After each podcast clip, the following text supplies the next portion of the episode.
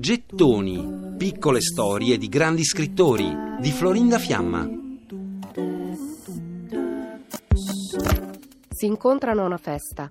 Dopo pochi minuti Ted Hughes dà un bacio in bocca a Sylvia Plath e le strappa dai capelli il cerchietto. Si appartano, parlano per tutta la notte, continuano a baciarsi e lei alla fine lo morde. Un morso la cui forma gli resterà stampata sulla guancia per due giorni e quando insieme lasciano la festa, Silvia vede che dalla guancia di Ted cola del sangue. È l'inizio di una storia d'amore appassionata e dolorosa. Inghilterra, Cambridge, anno 1956. Lei è un'americana brillante e problematica che si fa fotografare in costume da bagno per il giornale dell'università. Porta scarpe rosse e vuole diventare famosa. Lui è un avventuriero inglese, uno scrittore affascinante e promettente.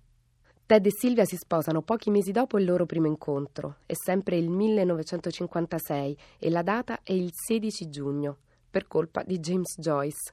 La coppia sceglie infatti come data di nozze proprio il Bloomsday, il giorno in cui si svolge l'Ulisse di Joyce. I due vivono tra l'America e l'Inghilterra, entrambi sono scrittori nascenti, entrambi sono professori di letteratura e scrittura creativa e tutto sembrerebbe presagire un'immensa felicità. Silvia resta incinta, dà alla luce la loro prima figlia, poi però subisce un aborto. Nel frattempo la fama di Ted come poeta e professore cresce. Silvia, intanto, resta in ombra. Continuano a viaggiare, tornano negli Stati Uniti e vivono per un po' in una colonia artistica. Lì Silvia scrive la parte più ampia di quello che sarà il suo primo libro, Il Colosso. Una raccolta di poesie autobiografiche dove racconta dell'aborto, dei deliri matrimoniali, ma anche del senso di perdita per la morte di suo padre. Il libro e sua figlia Frida vedono la luce a breve distanza uno dall'altra, nel 1960, in Inghilterra. Però è proprio il ritorno in Inghilterra, in Cornovaglia, dove gli Hughes acquistano una fattoria, lo scenario del declino dell'amore burrascoso tra Silvia e Ted. Silvia si ritrova a fare la vita della casalinga di campagna e ne soffre. È gelosa del marito e distrugge i manoscritti di entrambi, li brucia. Inizia a scrivere un romanzo che concluderà solo parzialmente in ricordo del grande idillio degli Hughes.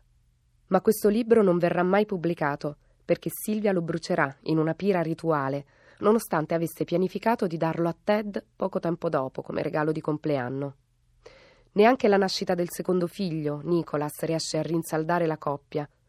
Ted, in piena ascesa creativa e sociale, si invaghisce di una donna ebrea che lavora come traduttrice e pubblicitaria, e anche lei è destinata a una fine tragica. Lo scandalo divampa e devasta emotivamente Silvia, che fino a quel momento ha scritto poco. Eppure, da quei mesi di disperazione nascono i suoi capolavori.